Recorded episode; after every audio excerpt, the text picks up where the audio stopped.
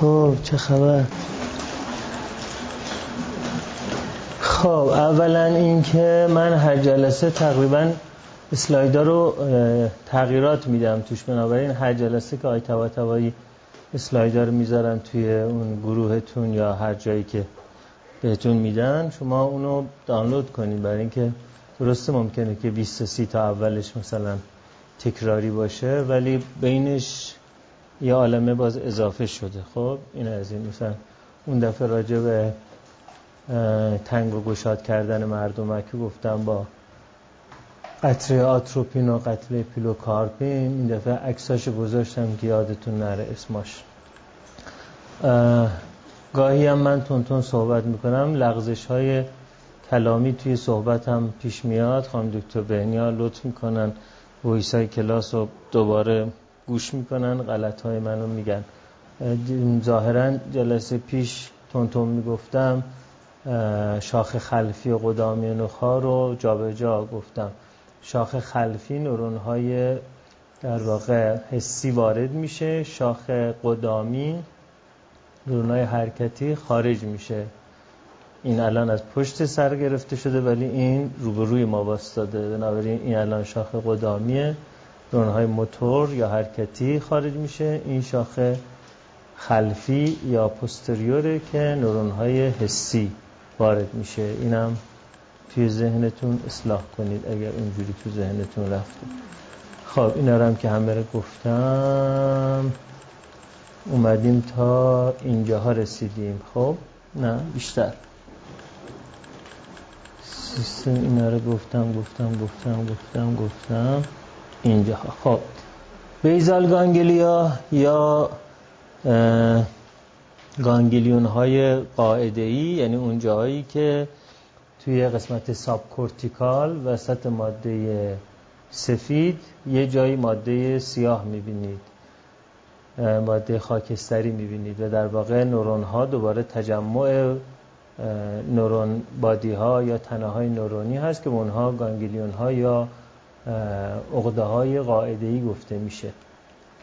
که همجور که جلسه پیش گفتم این گانگلیون های بازال مدیریت خیلی چیزها رو به عهده دارن از جمله بخش های از اون مدیریت حرکات ما رو به عهده دارن. که بله. الان اینجا از پایین که برش می‌زنیم میریم بالا این برین استمه. اینجا هم کورتکسه این قسمت هم سیستم لیمبیکه. حالا اینجا که برش زده یه برش در واقع ارزی زده شما ساب سنشانیگرا یا ماده سیاه رو می‌بینید و اینجا که پوتامن، گلوبوس پالیدوس و کودینوکلوس و هسته های سابتالامیک هست. همجور که می‌بینید یه حالت مخططی داره. بنابراین به مجموع این ماجرا میگن استریاتوم یا بافت مخطط. حالا یه مسیر عصبیه که از اینجا از سابستانشا نیگرا که اینجا هست میره به استریاتوم بهش میگن مسیر نیگرو استریاتال که مسیر تسهیل حرکاتمون سابستانشا نیگرا به استریاتوم. مسیر نیگرو استریاتال یک مسیر عصبی دوپامینرژیک هست که تسهیل حرکات ازولانی اسکلتال ما توسط این صورت می‌گیره. علاوه بر این نوکلوس اکومبنس که مرکز پاداش مغز هستم توی همین قسمت قرار داره که حالا راجبش بیشتر صحبت می‌کنم. اون جلسه خدمتتون گفتم که خیلی از بیماری ها تحت تاثیر مشکلاتی توی این سیستم ها هستن. بیماری پارکینسون به خاطر دژنریشن نورون های دوپامینرژیک سابستانشن نیگرا اتفاق میفته بنابراین در واقع اون تسهیل حرکتی توش اتفاق نمیفته که هفته پیش براتون علائم بیماری پارکینسون رو گفتم. همینطور بیماری هانتینگتون به خاطر اختلالی هست توی کودیت که اینجا باز می‌بینید این هم یک بخشی از استریاتوم هست. کودیت نوکلوس یا هستی دومدار یا جزء بیزال گانگلیا هست که هم بیماری هانتینگتون به اون ربط داره هم اون اون مواردی از اختلال وسواسی جبری که بایولوژیک باشه به اختلال در هسته دمدار برمیگرده. چون اختلالات روانپزشکی از نظریه تابلو ممکنه سه, سه نفر باشن یه تابلو داشته باشن. اما در یکی از اونها یه عامل ژنی علتش باشه. توی یکی از اونها یک عامل یادگیری علتش باشه توی یکی از اونها مثلا فرض کنید ترکیب عوامل ژنی و یادگیری عاملش باشه. بنابراین وقتی میگیم مثلا در obsessive compulsive disorder این قسمت مغز درگیره منظور اون بخش از بیماران obsessive compulsive disorder هست که علت بیولوژیکی دارن. اما ممکنه دو نفر تابلوی بالینیشون کاملا شبیه هم باشه. ولی یکیشون افسردگیش یا وسواسش یا سایکوزش علت بیولوژیک داشته باشه تو یکی دیگه علت بیولوژیک نداشته باشه چون سبب شناسی در روانپزشکی زیستی روانی اجتماعی هست. خب از اون OCD هایی که علت بیولوژیک دارن هم همین هسته دمدار عاملش هست و همینطور بیماری توره که در واقع تیک های صوتی و حرکتی متعدده که از کودکی شروع میشه و تیک ها مرتب جابجا جا میشن اندام های مختلف بدن درگیر میشن. یه بیماری تیک حرکتی مزمن هم حرکتی و هم صوتی هست بیماری ژیل دولا توره یا بیماری توره. اونم اختلالش تو هسته دم داره و همینطور بیماری ویلسون که بیماری حرکتی دیگه هست اون هم توی در واقع همین بازال گنگلیا گانگلیا مشکل وجود داره که توی قسمت گلوبوس پالیدوس که اینجا شما هم گلوبوس پالیدوس رو می‌بینید که تو بیماری ویلسون اینجا مصر رسوب می‌کنه. به دلایل ژنتیکی و دچار مشکلات حرکتی میشن. اینجا کودیت نوکلوس یا هسته دمدار که باز به دلیل ژنتیکی caudate nucleus این بیمارا shrinkage پیدا می‌کنه دژنره پیدا می‌کنه دژنره میشه و چروکیده میشه. اینجا بیماری هانتینگتون رخ میده. nigrostriatal هم که تو بیماری پارکینسون درگیر میشه. بیماری پارکینسون اون دفعه براتون علائمش میشه. گفتم و اما بیماری هانتینگتون. بیماری هانتینگتون برخلاف بیمارای پارکینسونی که ویژگیشون گفتم که برادیکینیزی یا کندی حرکتی بود بیمارای هانتینگتونی به جای این ماجرای برادیکینیزی یک در واقع پرش های عضلانی یعنی دیسکینیزی دارن. برادی یعنی کند. برادیکینیزی یعنی حرکات کند. دیسکینیزی یعنی حرکت نابجا. این حرکات نابجا رو بهش میگن کره. یعنی یه دفعه اینجوری می‌کنه یه دفعه اینجوری می‌کنه. همونجوری که نشسته یه دفعه اینجوری میشه یه دفعه پاش اینجوری میشه. این حالت پرشی پرپرکی زدن یه دفعه تو دست و پاش رخ میده که این رو دیسکینیزی میگیم و دیسکینیزی های در واقع نامنظم رو بهش کره گفته میشه. کره به زبان لاتین یعنی رقص. و الان مثلا رشته ای هست به اسم طراحی رقص توی یه جاهایی از دنیا تو دانشگاه بهش میگن choreography یعنی طراحی کره خب این به خاطر چی؟ به خاطر این حرکات مثل رقص میمونه دیگه یعنی حرکت پیش بینی نشده یه پرشه باره تو دست تو پا تو سر توی فک تو همه اینجاها میشه پیش بیاد. این از علائم بیماری هانتینگتون. علاوه بر این این بیماران مشکلاتی در تفکر و استنتاجشون هم رخ میده. حافظهشون هم مختل میشه تمرکز و قضاوتشون مختل میشه و نمی‌تونن یه پلان رو ارگانایز بکنن. مثلا برنامه ریزی این که بریم یه خریدی بکنیم این برنامه ریزی به نظر ما خیلی عادیه. ولی خود این ماجرا نیاز به این هست که یک در واقع جریانی از پردازش اطلاعات در مغز صورت بگیره که این جریان پردازش اطلاعات هم دوباره به همون دوپامین بستگی داره. در نتیجه اینا وقتی که توی کودیت نوکلوسشون اختلال پیش میاد توی نورون های دوپامینرژیک علاوه بر این که حرکتاشون تصادفی میشه افکارشون هم تصادفی میشه. یعنی انگار زنجیره بین افکار هم پخش و پلا میشه. بنابراین تصادفی یه ایده هایی میاد میره میاد میره همجور جرقه می‌زنه و از بین میره. تغییرات خلقی به خصوص افسردگی هم توی همه بیماره هایی که با بیزال گانگلیا رو می‌گیره خیلی شایع. پارکینسون هانتینگتون ویلسون که بیماری های حرکتی بیزال گانگلیا هست توی هر سه اینها افسردگی بسیار شایعتر از جمعیت عمومی است. نه به خاطر میزان از کار افتادگی حرکتی که دارن. خیلی بیشتر از در واقع یعنی همبستگی کاملا یک به یک نداره که هر کی مختلتره نظر حرکتی افسرده تره اونهایی هم که اختلال حرکتی توشون خیلی شدید نیست افسردگی توشون شایع. چرا؟ برای که خلق هم توسط دوپامین دوباره تو سیستم nigrostriatal کنترل میشه. و همینطور خشم و تحریک پذیری تو اینا دیده میشه و کلی علائم obsessive compulsive علائم وسواسی جبری تو اینا دیده میشه مثل اینکه ممکنه یه سوال رو چند بار تکرار بکنن. یا اینکه یه رفتار رو بارها و بارها انجامش بدن. مثلا در ببندن دوباره باز کنن ببندن دوباره باز کنن ببندن. تو بیماری هانتینگتون این دیده میشه. بنابراین می‌بینید که وسواس و بیماری هانتینگتون از نظر اون نقطه از مغز که درگیری اتفاق میفته یه همپوشی خیلی زیادی با هم دیگه می‌تونن داشته باشن. خب این هم بیماری هانتینگتونه. حالا در خود اون کودیتونوکلوس البته فقط دوپامین وجود نداره. کلی نوروترانسمیتر دیگه هم در اونجا وجود داره. بنابراین در بیماری هانتینگتون خیلی ساده سازی شده است که میگیم اختلال در نورون های دوپامینرژیک در کودیک نوکلوس وجود داره. در واقع یه مجموعه ای از نورون ها درگیر میشه و ها درگیر میشه. بیماری دیگه بیماری ویلسونه که به دلیل به یه دلیل ژنتیکی در واقع متابولیسم مس توی این بیمارا مشکل پیدا می‌کنه. ما همه تو بدنمون مس داریم. متابولیسم مس که مشکل پیدا می‌کنه مس یه جاهایی رسوب می‌کنه که مشکل ساز میشه. یکی از اونجاها مثلا بافت کبده که اگه به موقع به درد این به داد این بیماران نرسن و تشخیص ندن بیماریشونو دیگه ممکنه انقدر رسوب مس توی سلولای کبدی زیاد بشه که دیگه سلولای کبدی مختل بشن و یه جور سیروز ایجاد کنه دیگه کبدش کبد نشه. حالا بعدا ممکنه پیوند کبد مثلا مسئله رو حل کنه ولی خب اگر این امکان نباشه دیگه این آدما کبدشون کار نمی‌کنه و بخش زیادی از متابولیسم ما هم تحت تاثیر اینه که کبد درست کار کنه. یکی از جاهایی که می‌تونه مثل در واقع رسوب کنه گلوبوس پالیدوسه که دوباره این بیماران که بیماری ویلسون دارن شما باز حرکات کره توشون می‌بینید.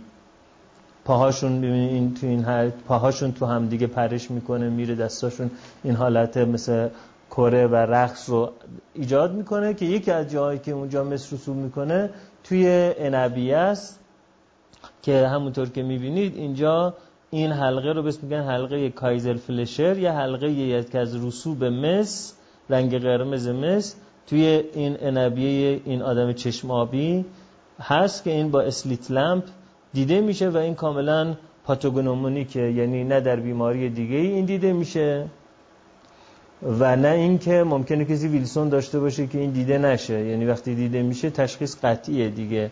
در نتیجه وقتی که این حلقه دیده میشه معلوم میشه که مشکل توی رسوب مس هست و اون وقت دارویی میدن که در واقع اون مشکل آنزیمی که نمی‌تونن مصر رو اینا دفع کنن و رسوب می‌کنه اون رو اون دارو پنیسیلامین. آره پنیسیلامین این اینا دیگه مادام اون باید پنیسیلامین رو بخورن. اون اون رو دفع می‌کنه اون کاری که بدن انجام نمیده اون دارو انجام میده براشون و بنابراین خیلی راحت درمان میشه. فقط مهمه که تشخیص به موقع باشه قبل از اینکه تخریب ایجاد بکنه. اینم نه روانپزشک بررسی نمی‌کنه. ما داریم علوم اعصاب و کلا درس اصلا ربطی به روانپزشکی اینا نداره. مغز رو داریم می‌شناسیم. بخش زیادی از اینا رو نورولوژیست می‌بینه. مثلا بیماری پارکینسون بیماری ویلسون بیماری هانتینگتون. اینا هیچ کدوم بیماری روانپزشکی نیست در این طبقه بندی. آره. خب اینم از این. خب حالا یکی از مواردی که ما ممکنه پارکینسونیسم داشته باشیم ولی اون دیگه به روانپزشک ربطی داره آرزه داروهای روانپزشکی. یعنی یک دسته بزرگی از داروهای روانپزشکی هست که این داروها آنتی دوپامینرژیکه یعنی در واقع آنتاگونیست رسپتورهای دوپامین هستند و این داروها طبیعتا میرن تو همون بیزال گانگلیا ها کاری رو می‌کنه که در بیماری پارکینسون رخ میده. با این تفاوت که در بیماری پارکینسون سابستانشانیگرا دوپامین نداره. در نتیجه تو سیستم نیگروی استریاتال دوپامینی انتقال پیدا نمی‌کنه. اما در این بیماران سابستانشانیگرا سالمه. دوپامین هم داره. می‌سازه. دوپامین رو میفرسته به استریاتوم. اما گیرنده های دوپامینی که در استریاتوم هست توسط این داروهای روانپزشکی block شده. چون block شده علائمی شبه پارکینسونیسم رخ میده. ولی چون دوپامینشون سر جاشه اگه دارو برداشته بشه این علائم پارکینسونیسم برطرف میشه. اما خب دارو نباید برطرف برداشته بشه. چرا؟ برای اینکه این دارو رو داریم به مریضی میدیم که سایکوز داره و با این دارو داره سایکوزش کنترل میشه. داروهای antipsychotic پس همشون ویژگی مشترکشون اینه که آنتاگونیست گیرنده های دوپامین هستن. حالا یه دسته از اونها که قدیمی ترن که بهشون میگن typical antipsychotic یا traditional antipsychotic اونها بیشتر این block ها انجام میدن بنابراین عوارض پارکینسونیشون که بهشون عوارض extrapyramidal یا extrapyramidal syndrome یا EPS هست شایع تره داروهای جدیدتر که بهشون میگن atypical antipsychotic یا new generation antipsychotic block دوپامین توشون کمتره پس عوارض extrapyramidal یا عوارض پارکینسونیشون کمتره. حالا داروهای قدیمی تر رو خودشون رو بر مبنای فرمول های شیمیایی طبقه بندی می‌کنن که دیگه اصلا لازم نیست این اسما رو حفظ کنین اینا به, دلیل به درد فارماکولوژیستا می‌خوره که فنوتیازین و بوتیروفنون و مثلا aliphatic acid مثلا چین چه تفاوتی با هم دارن اینا دیگه بحث فارماکولوژی فقط اسماش رو شما بدونید که داروهای antipsychotic traditional مثل کلورپرومازین تریفلوپرازین تیوریدازین تلیفروپلازین فلوفنازین هالوپریدول عرض کنم که دروپریدول اینا داروهای فلوپنتیکسول تیوتیکسن اینا داروهای traditional هستن پیموزاید و غیره. و داروهای جدیدم که کلوزاپین اولانزاپین ریسپریدون کویتیاپین آریپیپرازول زیپراسیدون. خب فقط این داروها رو ما به psychotic ها نمیدیم چون این داروها در دوز کم ضد استراب هم هستن. خیلی وقتها به خصوص قدیما که داروهای ضد استراب طیفش خیلی محدود بود به اندازه الان زیاد نبود خیلی ها برای کنترل استراب هم مثلا تریفلوپرازین یا اسکازینا مصرف می‌کردن. برای خوابیدن هم لارگاکتیل یا کلورپرومازین مصرف می‌کردن. الان هم توی داروهای جدید داروهای مثل مثلا کویتیاپین یا مثلا مثل آریپیپرازول یا ابلیفای اینا به خیلی از بیمارای استرابی هم در واقع داده میشه. به هر حال جزء عوارض جانبی اینها اینه که چون در گیرنده های دوپامینی رو در بیزال ها چیز می‌کنن بلاک می‌کنن آنتاگونیست هستن عوارض پارکینسونی دیده میشه. حالا دوپامین در مغز در جاهای مختلفی فعالیت می‌کنه و در جاهای مختلف اثراتش متفاوته. یک مسیر dopaminergic داریم که بهش میگن که مسیر پاداش مغز که اون مسیر از ventral tegmentum area به هسته accumbens یک مسیر dopaminergic کشیده میشه که این مسیری که از ventral tegmentum area اینجا و هسته accumbens در سیستم لیمبیک اینجا کشیده میشه این مسیر پاداش مغزه. و همه لذت های ما همه کیف کردن های ما به میزان دوپامینی که اینجا نقل و انتقال پیدا کنه بستگی داره و موادی که اعتیاد آور هستن حاصل جمعشون نتیجه فعالیت های مختلفی که انجام میدن. و چه مشترکش اینه که انتقال دوپامین رو در مسیر پاداش و ریوارد سیستم افزایش میدن و هرچی که در این مسیر دوپامین رو یک رفتاری افزایش بده ما احساس بهتری پیدا می‌کنیم. هرچی احساس بهتر پیدا کنیم با اون رفتار بیشتر وابسته میشیم. در نتیجه کوکائین که خیلی زیاد این کار رو انجام میده حتی یکی دو بار مصرفش هم ممکن یه نفر رو وابسته بکنه. در حالی که مثلا سیگار یکی دو نخش آدم رو وابسته نمی‌کنه. مبارک باشه. چه مدالی برد برونز مبارک باشه. دختر آقای دکتر در المپیاد ریاضی مدال برونز آوردن. بله. اسمش هم کیمیا هست. بعد مصر رو تبدیل به طلا می‌کنه. الان هم که مدال برونز آورده به خاطر تقلب اونایی بوده که آقازاده بودن. اگر نه ایشون مدالش طلاه. درست میگم؟ من, من اطلاعات دقیق دارم از المپیاد ریاضی گرفته تا غیره. نه آقازاده که میگم منظور اونایی که سفارش شدن. حالا لزوما آقا ممکنه نباشه ممکنه خانمزاده باشه. نه در ایران الان مدال رو در ایران آوردن. اونجا هنوز اعزام نشدن. آره در آره. فکر کردی اونجا هم آقازاده داریم؟ نمی‌دونم. الان میگن توی ونکوور یه محله مال آقازاده های ایرانه. همه بچه‌هاشون اونجاست. خب دیگه در نهایت در دراز مدت اونجا هم آقازاده خواهیم داشت. خب این کولر بی زحمت آی تبا آی تبا یکی از این کولرها رو بزنید ذره گرم شد. خب بله. به حال با چایی این شیرنی رو می‌خوریم و ایشالله میرن خارج. اونجایی که تقلب نباشه بعد مثل خانم میرزاخانی ایشالله که طلای اون رو بیارن. ولی ایشالله که عمرشون 120 سال بشه. خب عرض کنم خدمتتون که ونترال تگمنتوم اریا بسته بس یک مدار دوپامینرژیک مدار دوپامینرژیک دیگه مدار مدار سابستانشیال نیگرا استریاتومه. مدار دوپامینرژیک دیگه مدار مزوکورتیکال مزولیمبیکه. خب که هم به limbic یعنی به هسته accumbens که اینجا نکشیده اون مدار دوپامین میده. بنابراین در خلق و در عواطف دوپامین تاثیر داره و مدار mesocortical ش هم که میاد به prefrontal و پردازش اطلاعات اونجا صورت می‌گیره. خب تو بیمار اسکیزوفرنی مشکلی که اتفاق میفته توی این سیستم اینه که اولین جایی که دچار اشکال میشه دوپامین پریفرونتاله بعدا براتون راجع پریفرونتال صحبت می‌کنم که همه آن چیزی که ما انسانها رو از اموزاده های زیستیمون جدا می‌کنه مال همین قسمت پریفرونتال مغز.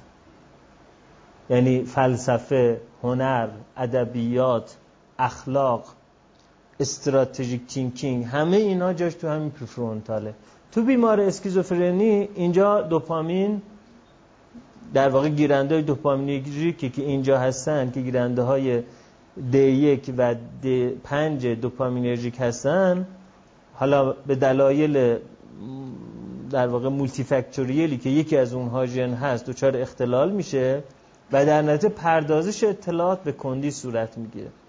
بعد به صورت جبرانی میاد گیرنده های دوپامینرژیکی که مزولیمبیک هست یعنی تو قسمت آمیگدال مغز هست تو قسمت هیجان مغز هست که گیرنده های D3 و D4 و D2 هستن D2, D3, D4 اونا به شکل جبرانی افزایش پیدا می‌کنه. افزایش اونها باعث میشه که ما یه سری پردازش های نابجا داشته باشیم. مثلا یکی اون ور خیابون بوق می‌زنه فکر کنم فکر می‌کنم داره به من علامت میده. دچار هذیان میشم delusion میشم. یا اینکه صداهای درونم رو یعنی تخیلاتم رو به صورت صداهای بیرونی میشنوم. دچار hallucination یا توهم میشم. این علائم رو پیدا می‌کنم. پس اینجا به این نتیجه می‌رسن که برای اینکه علائم psychotic رو جلوش رو بگیرن باید داروهای آنتاگونیست دوپامین بدن. که داروی آنتاگونیست دوپامین که بدن دیگه این قسمت های مزولیمبیکی که افزایش جبرانی پیدا کردن و نتیجه این هست که این آدم هزیان و توهم و رفتار آشفته و پرخاشگری و بیقراری و استرا پیدا کرده دیگه این کارا رو انجام نده. پس میان اینجا رو بلوک می‌کنن.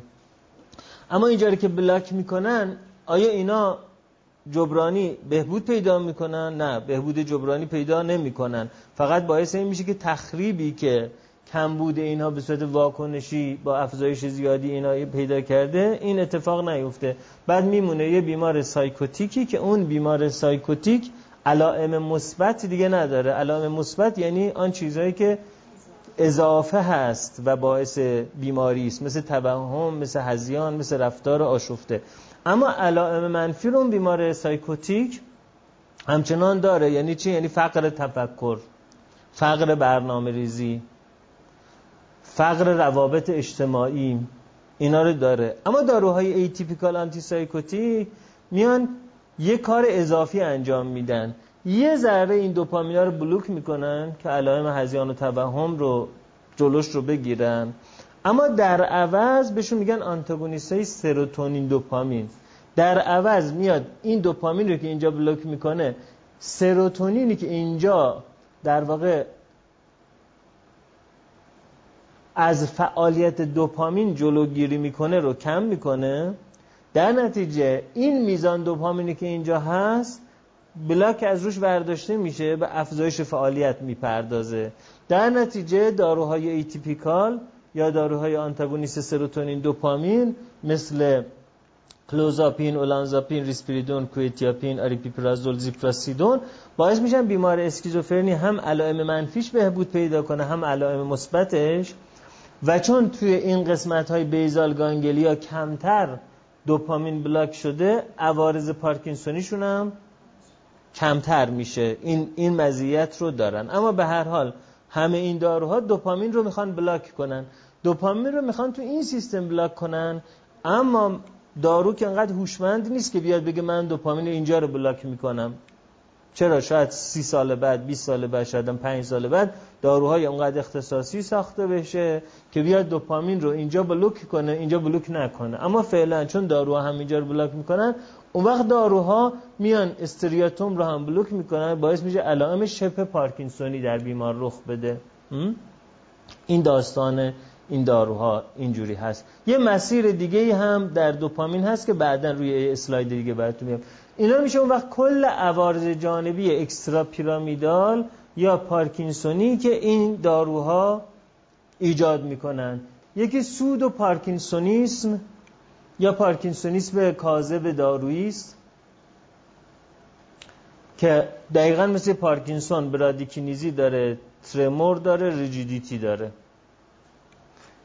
یکی tardive دیسکینیزی است که دیسکینیزی داره به جای برادیکینیزی. یعنی علائم شبیه کیاست هانتینگتونی هست یعنی اینجوری حرکت های اینجوری داره. که tardive ه. tardive یعنی دیررس. دیسکینیزی دیررس. یعنی در ابتدای که این داروها رو ما بدیم این علائم بروز نمی‌کنه. بلکه بعد از چند دهه که این داروها داده بشه انقدر این گیرنده های دوپامین block میشه که به صورت جبرانی گیرنده ها upregulation پیدا می‌کنه بیش فعالی پیدا می‌کنه و اون بیش فعالی جبرانیشون باعث میشه همون یه ذره دوپامینی که انتقال پیدا می‌کنه دیسکینیزی ایجاد بکنه. دیستونیا یا بلاک یه دسته ازولانی به صورت گرفتگی ازولانی مثلا بیماری اینا دیگه زودرسه سریعه. یعنی یه نفر رو بهش آمپول هالوپریدول می‌زنه یه دفعه می‌بینی دهنش کج شد. آه. گیر کرد اینجوری. گردنش کج شد اینجوری. که حالا یه دامپول بهش می‌زنن گردن راست میشه. میگم که چه داروهایی بهش دادیم آکیتیژیا. آکاتیژیا. یعنی انقدر ازولات در واقع تونیسیتیش بالا میره که فرد اینجوری بیقراره. یعنی اصلا سر جاش نمی‌تونه بشینه. یک بیقراری شدید ازولانی که آرزه جانبی آنتی سایکوتیک هاست و اگر به موقع تشخیص داده نشه ممکنه منجر به پرخاشگری یا حتی خودکشی بیمار بشه. و بعضی از مواقع ممکنه اشتباه تشخیص داده بشه برای اینکه فکر می‌کنن اینکه بیمار مسترب بوده. فکر می‌کنن هنوز علائم استرابشه که بیقرار راه میره. حالا اگه بشه آمپول هالوپریدول زدن آروم نشده یه هالوپریدول اضافی می‌زنن. آکاتیژی افزایش پیدا می‌کنه طرف از پنجره خودش میندازه پایین. اگه به موقع تشخیص داده نشه. نورولپتیک مالیگنان سیندروم. نورولپتیک اسم دیگه این دارو هست نورولپتیک یعنی چنگ زننده و اعصاب. malignant هم یعنی بدخیم. neuroleptic malignant syndrome یعنی سندروم داروهای نورولپتیک سندروم بدخیم داروهای نورولپتیک یعنی انقدر در واقع این داروها دوزشون بالا بره در بدن که هم توی هیپوتالاموس سیستم کنترل حرارت بدن رو مختل کنه هم rigidity شدید عضلانی باعث بشه که ما rhabdomyolysis داشته باشیم. rhabdomyolysis داشته باشیم. یعنی عضلات شروع کنن به لیز پیدا کردن به تجزیه به سوختن. که بعد این rhabdomyolysis باعث میشه که کلیه ها از کار بیفته اون درجه حرارت زیاد بدن هم آنزیمای بدن از کار میندازه بنابراین می‌تونه کشنده باشه اگه به موقع تشخیص داده نشه. بنابراین اگر توی بیمارستان روان پزشکی یه بیماری درجه حرارتش بره بالا یکی از تشخیص افتراقی اینه که تب کرده. یکی از تشخیص افتراقی اینه که نکنه نورولپتیک مالیگنان سیندروم یا NMS گرفته. و اگر به موقع تشخیص داده نشه ممکنه مریض بمیره ظرف 24 ساعت 48 ساعت بمیره. اما اگه به موقع تشخیص داده بشه داروهای آی تی پی که سریع قطع میشه.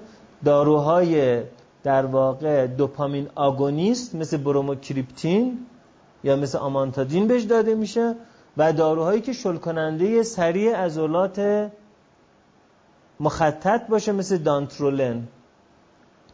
ترکیب دانترولن و بروموکریپتین که داده میشه این آرزه برطرف میشه. ضمن اینکه درمان حمایتی صورت می‌گیره یعنی آب و الکترولیتش تامین میشه خنک کننده بدنش تو کیسه های لای کیسه های یخ می‌ذارن این نجات پیدا می‌کنه. اما ممکنه در یه جایی که حواسشون به این عوارض نیست دارو antipsychotic مریض مصرف بکنه بعد فکر کنن تب کرده هی دنبال source عفونت بگردن. هی آزمایش کشت ادرار بفرستن کشت خون بفرستن تا 72 ساعت بعد که کشت خون جواب میده مریض مرده. 72 ساعت بعد آزمایشگاه میگه نه کشت خونش تمیزه ولی مریض مرده دیگه. خب این افزایش حرارت در بدن مریضی که داره antipsychotic مصرف می‌کنه یکی ممکنه NMS باشه. رابیت سیندروم یا سندروم خرگوش هم یه پارکینسونیسم که اطراف لبها عضلات اطراف لبها می‌گیره. بنابراین هفته پیشم گفتم مثل خرگوش مرتب دهنش اینجوری اینجوری میشه. خب حالا هر کدوم از اینا یه پروتکل درمانی داره که چجوری مدیریتش بکنیم و وقتی مریض دچار سندروم پارکینسونیسم دارویی میشه بهش داروهای آنتی کولینرژیک میدیم. مثل تریهگزفینیدیل یا آرتان یا مثل بیپریدین یا آکینتون. بعد شما میگید خب این مریض دچار عوارض ناشی از کمبود دوپامینه. حالا چه کاری که ما میدیم رو سیستم کولینرژیک آنتی کولینرژیک میدیم. چون اینا همه با هم دیگه فک و فامیلا دارن تعامل می‌کنن. سیستم کولینرژیک بدن باز دو مسیر داره. یکی این مسیر سبزه یکی این مسیر بنفشه. مسیر بنفشه که هسته قاعدی مینرت استیل کولینش به تمام مغز به خصوص به کورتکس مغز میره مسیر حافظه است. شکل‌گیری حافظه در مغز نیاز به استیل کولین داره. بنابراین بیمارانی که آلزایمر می‌گیرن یکی از کارهایی که ما می‌کنیم اینه که مسیر کولینرژیک بنفش مغزشون رو بنفش توی این نمودارا نه که کلا بنفشه. مسیر کولینرژیک بنفش مغزشون رو ما تقویت کنیم. داروهای کنترل کننده آلزایمر مثل دونپزیل مثل گالانتامین مثل تاکرین اینا همه کاری که می‌کنن اینه که این مسیر کولینرژیک رو تقویت می‌کنن. حالا بعدا میگم چجوری تقویتش می‌کنن. این یکی از مسیرهای کولینرژیک مغزه مسیر کولینرژیک دیگه مغز این مسیری است که در واقع از dorsolateral pontine tegmentum constellation به سیستم استریاتوم استیل کولین میره و استیل کولین اینجا مهار کننده دوپامینه.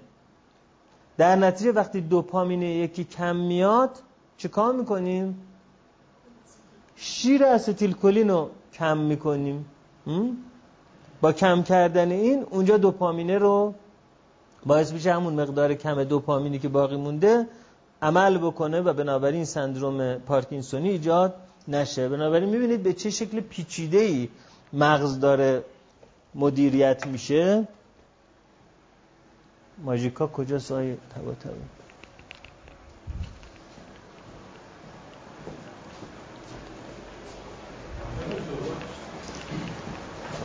الان بذار اینو بنویسم تو یادم نره. آه این پشت.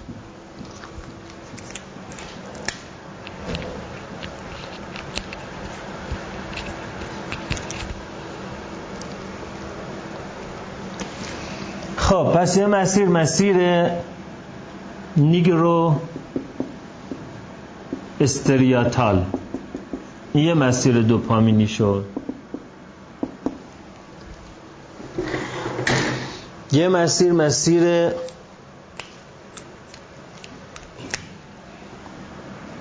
مزو کورتیکال یه مسیر مسیر مزو لیمبیک اینم دوپامین. یه مسیر هم هست که تو اسلایدهای بعدی نشونتون میدم. اینجاهای مغزه اینجا. که بهش میگن مسیر دوپامین توبرو یعنی توبروس هیپوتالاموس انفندیبولار. یعنی انفندیبولوم هیپوفیز یعنی مسیر هیپوتالاموس هیپوفیزی. خب؟ دوپامین توی این مسیر کارش کنترل پرولاکتینه. هورمون شیردهی و هورمون مادری. دوپامین اینجا کارش اینه و همینطور کنترل درجه حرارت بدن.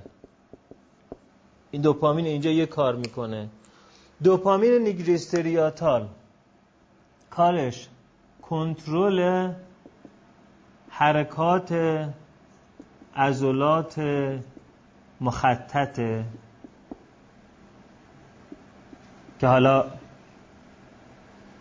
بیماری پارکینسون و بیماری ویلسون و بیماری هانتینگتون و اینا توی این مسیر اختلال هست. دوپامین توی مسیر مزوکورتیکال که توی قسمت پرفرونتاله و اونجا گیرنده های D1 و D5 بیشتر تراکم داره تجمع داره. کارش همه کارهای پریفرونتاله که عمدتا پردازش پیچیده اطلاعات که ریاضیات فلسفه ادبیات استراتژیک تینکینگ اخلاقیات همه به اینجا ربط داره. مسیر مزولیمبیک هم که ارتباط داره با آمیگدال کارش در واقع مدیریت عواطف عمیقه. خب حالا شما ببینید تو بیمار یه بیمار اسکیزوفرنی میاد دوپامین تو این قسمت ها درست عمل نمی‌کنه. یه کمبود اتفاق میفته اینجا. به شکل جبرانی میاد اینجا گیرنده های D2 D3 و D4 افزایش فعالیت پیدا می‌کنه. این کم بوده باعث میشه که علائم منفی رخ بده. یعنی روابطش کم میشه گوشگیر میشه بی تفاوت میشه به بهداشتش بی تفاوت میشه به اشتهاش بی تفاوت میشه. بعد اطلاعات رو نمی‌تونه درست پردازش کنه ولی بی سر تشخیص داده نمیشه. مثلا ممکنه 6 ماه اینجوری باشه تشخیص داده نشه. اما این که میره بالا علائمش پر سر علائم مثبت بهش میگن. توهم پیدا می‌کنه هزیان پیدا می‌کنه پرخاشگری پیدا می‌کنه رفتار آشفته پیدا می‌کنه. خب حالا ما می‌خوایم اینو کنترل بکنیم میایم antipsychotic ایی که D2 blocker هستن میدیم. عوارض جانبی این ماجرا باعث میشه فرد دچار پارکینسونیسم بشه. حالا اینجا توی این مسیر دوپامین مزوکورتیکال استیل کولین یه نقش تعدیل کننده داره از قبل از بیماری یه نفر. تو مغز ماها استیل نقش تعدیل کننده داره. یعنی مثل شیری میمونه که فشار میاره به این مثل شیر آب که اون فشار میاره که چقدر آب بیاد یا بره از توی این لوله این مثل شیر آب میاد جلوی دوپامین استیلکولین می‌گیره. حالا اینجا ما می‌خوایم اینا رو بلاک کنیم این علائم هزیان و توهم block کنیم. پارکینسونیسم دارویی ایجاد میشه. حالا باز بعد اینم block کنیم که حالا که این block شده با block کردن این در واقع اینا با هم به تعدیل برسن. یعنی مثل اینکه فشار آب کم شده خب ما شیر آب تا ته باز می‌کنیم وقتی فشار آب کم شده دیگه. در نتیجه اینجا داروهای آنتی استیل کولین به مریضی میدیم که این عوارض جانبی رو پیدا کرده. خب مثل اینا. بنابراین شما می‌بینید یه مریضی دارن بهش هالوپریدول میدن تریفلوپرازین میدن ریسپریدون میدن. در کنار شما می‌بینید بیپریدین هم دارن بهش میدن. یا تریهگزیفینیدل هم دارن بهش میدن به خاطر اینکه این عوارض رو کم کنه داروهای نسل جدیدتر میاد به جای اینکه فقط اینو بکشه پایین میاد در حالی که اینه می‌کشه پایین یه کار دیگه هم می‌کنه. اون کار دیگه اینجا اینجا دوباره یه شیری وجود داره.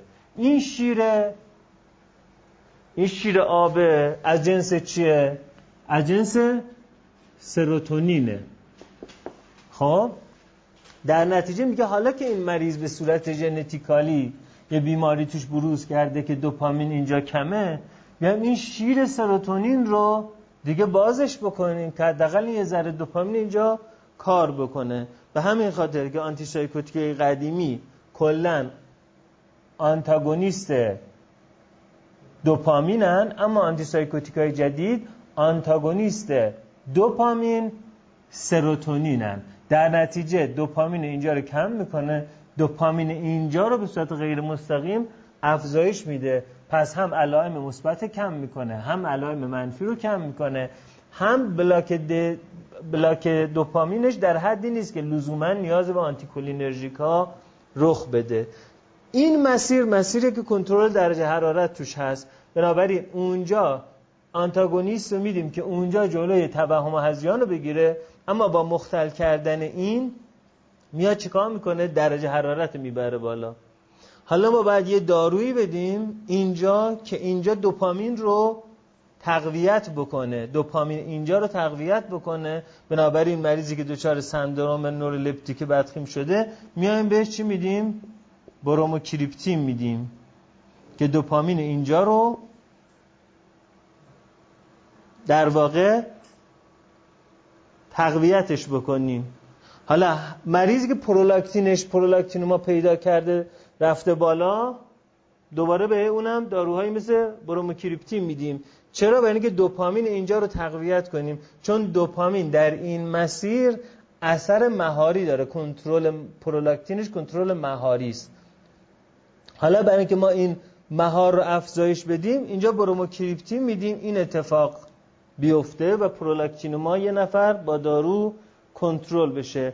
از اون ور قضیه وقتی داریم این antipsychotic ا رو به مریض میدیم جدا از اینکه ممکنه سندروم نورولپتیک بدخیم پیدا کنه چون میاد مهار دوپامین رو پرولاکتین هم ور میداره مریضی که antipsychotic مصرف می‌کنه شما می‌بینید که انگار که این مریض پرولاکتینش رفته بالا. یعنی دچار گالاکتوره میشه. دچار ژنیکوماستی میشه. دوچار آمنوره میشه.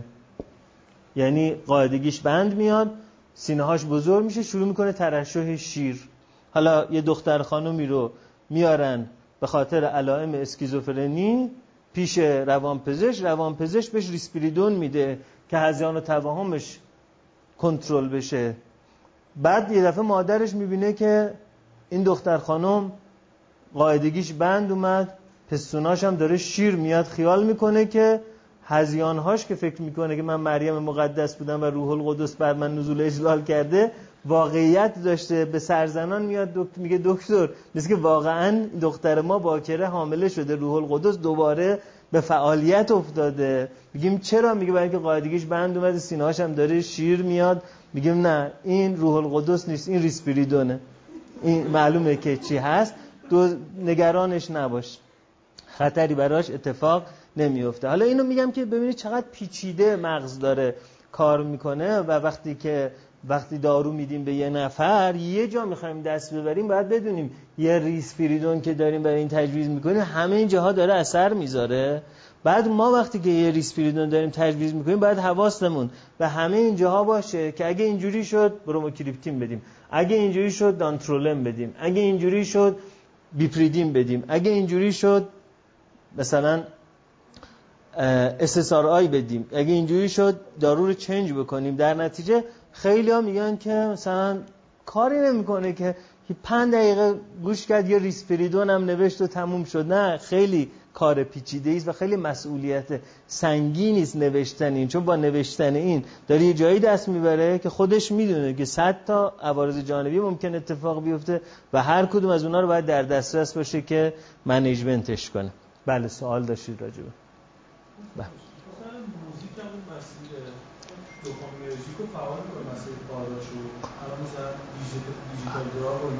هر چیزی که لذت بخش باشه برا ما یعنی حتی غذا هم این مسیر پاداش رو فعال می‌کنه.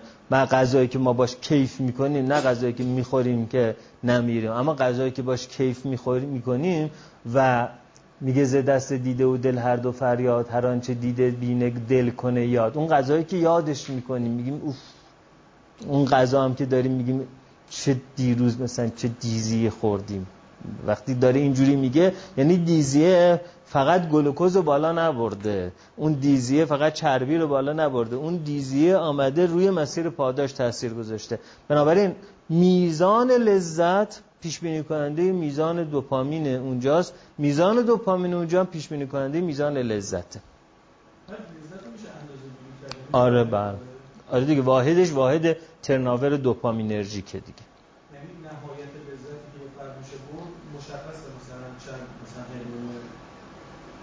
یه انسان مثلا نهایتا آره آره آره. در واقع از, از اون سقف که برسیم دیگه بعد از اون سقف یه مدت مثلا یه ماهه چل روزه یعنی اون میزان تمام ذخایر دوپامین مغز که تخلیه بشه حالا تا بازسازی بشه این آدم یه هفته هیچ چیزی شادش نمی‌کنه. یعنی همه لذت های دنیا جلوش بیارید اون ذره خلقش تغییر نمی‌کنه. بنابراین البته ما تنوع ژنتیکی داریم دیگه تو هممون یکسان نیست ولی میشه میانگینی از اون میزان لذت رو به دست داد که این میزان کپن لذت ماست مثلا به مدت یه ماه. اگر این کوپن رو به کمک کوکائین یا به کمک مثلا متامفتامین سه روزه مصرف کنیم یا یه هفته مصرف کنیم حالا تا سه ماه حال بد داریم ما. تا اون دوباره جایگزین بشه. این سایت دیجیتال قشنگ مشخص کرده این موزیک اثر مثلا الکل داره این موزیک اثر مثلا کوکائین داره.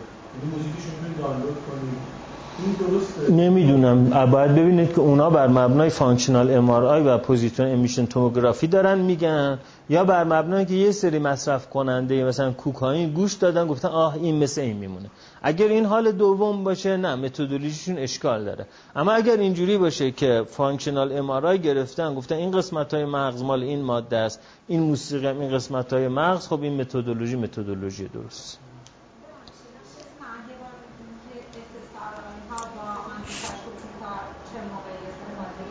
وقتی یه نفر علائم افسردگی داره و علائم سایکوز هم داره یعنی افسردگی سایکوتیکی داره بنابراین ترکیبی از های به عنوان ضد افسردگی و antipsychotic داده میشه.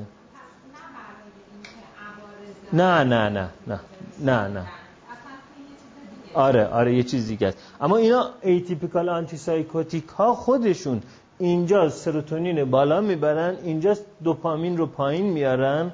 به این معنا نه نه نیازی نیست. مگه یه نفر همزمان افسردگی هم مثلا داشته باشه.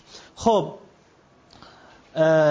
صرفا برای سایکوز ما antipsychotic ا نمیدیم ما خیلی داروهای دوپامینرژیک ما ممکنه بدیم به خاطر چیزی غیر از سایکوز. مثلا متوکلوپرامید دارویی است که اغلب ما یه بار تو عمرمون مصرف کردیم داروی ضد تهوعه. ولی می‌خواد روی دوپامین هایپوتالاموس تاثیر بذاره که در واقع تهوع رو برطرف بکنه. اما به عنوان یه آرزه جانبی به خصوص تو پسران توی مردان جوان ممکنه که شما یه آمپول متوکلوپرامید به یک پسر پنج ساله که تهوع استفراغ داره بزنید دچار دیستونیا حاد بشه اکیو دیستونیا بشه. یعنی یه دفعه گرفتگی ازولانی پیدا کنه.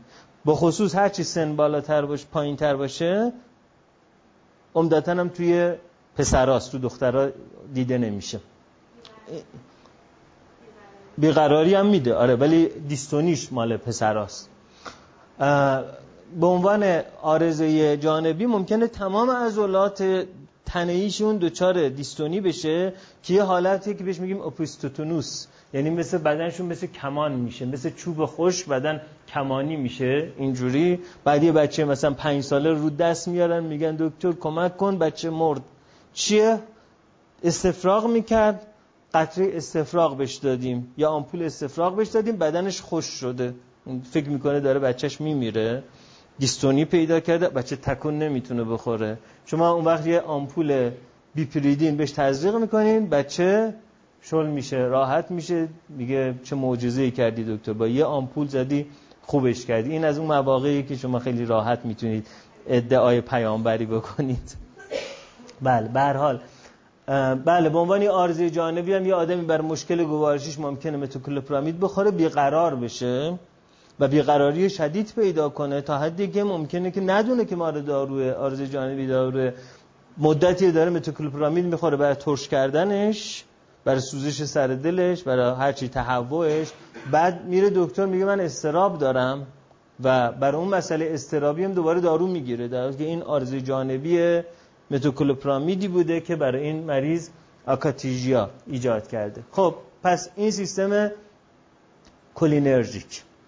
خب این هم اون سیستم سوم این فندیبولار که گفتم اسلایدش بعد نشون میدم یعنی دوپامینی هست که از اینجا توبروم هایپوتالاموس به infundibulum هیپوفیز کشیده میشه. حالا عکس درست شده همون مربع رو همینجا ببینید. در واقع این نورون های دوپامینرژیکی که از اینجا میان روی لوب قدامی هیپوفیز هیپوفیز که پرولاکتین در واقع ترشح می‌کنه نورون های دوپامینرژیک میان این پرولاکتین رو سنتز پرولاکتین رو در اینجا مهار می‌کنن. این هم میشه مسیر دوپامینرژیک توبرو انفندیبولار که در واقع روی ترشح شیر تاثیر می‌ذاره و در نتیجه گالاکتوره و ژنیکوماستی و آمنوره ممکنه که در اینجا اتفاق بیفته و ارز کنم اونم از بروموکریپتین و سندروم نورلپتیک بدخیم و اینا چیزایی که مربوط به این مسیر. خب پس این که ساقه مغز رو راجبش صحبت کردیم راجب این سیستم لیمبیک هم صحبت کردیم. حالا بریم سراغ در واقع neo neo mammalian brain یا new mammalian brain یعنی مغز پستانداران نو که در واقع همین کورتکس نیمکره های قشر مخ که میبینینش. خب حالا اینجا مغز انسان و شامپانزه رو که با هم مقایسه بکنیم که نزدیکترین در واقع اموزاده جانوری ما ژنتیکی شامپانزه است. می‌بینید چند تا تفاوت مغز انسان و شامپانزه داره. یکی اینکه کلا حجم مغز ما از حجم مغز شامپانزه بزرگتره تقریبا سه برابر مغز شامپانزه است.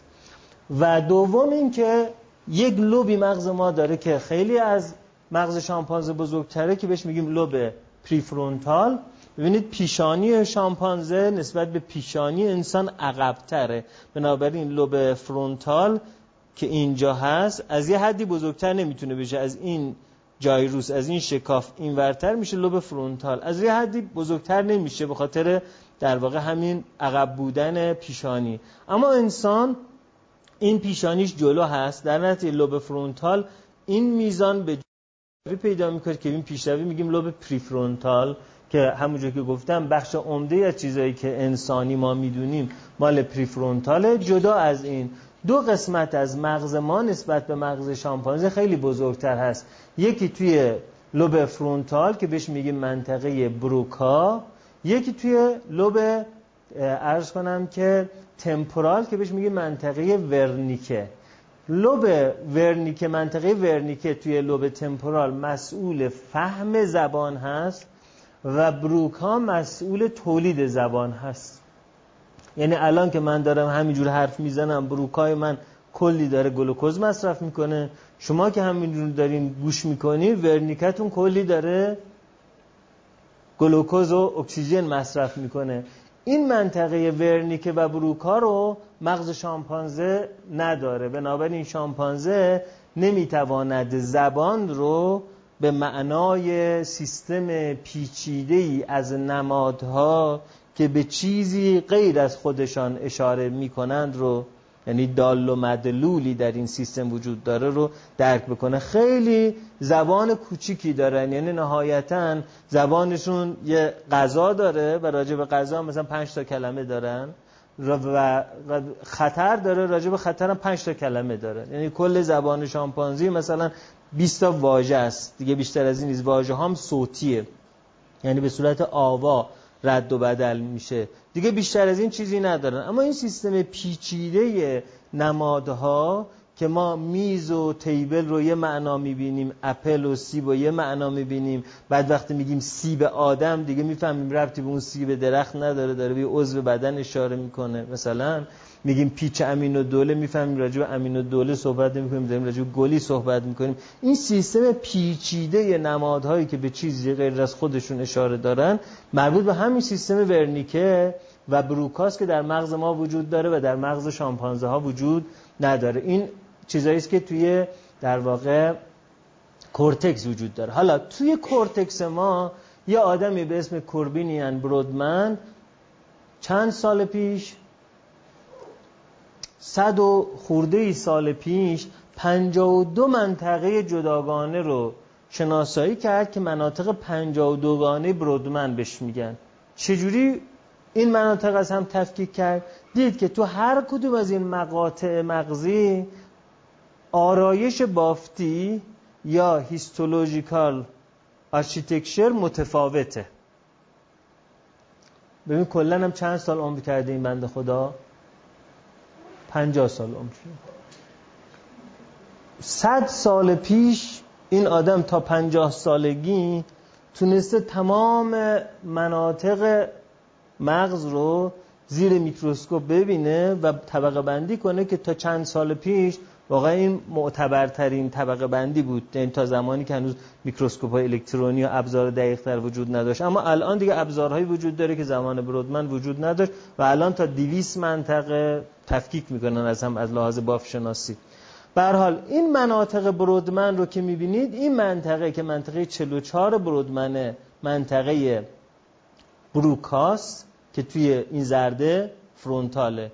این سبزه parietal یا آهیانهیه این آبی occipital یا پسریه این قرمز هم temporal یا گیجگاهیه.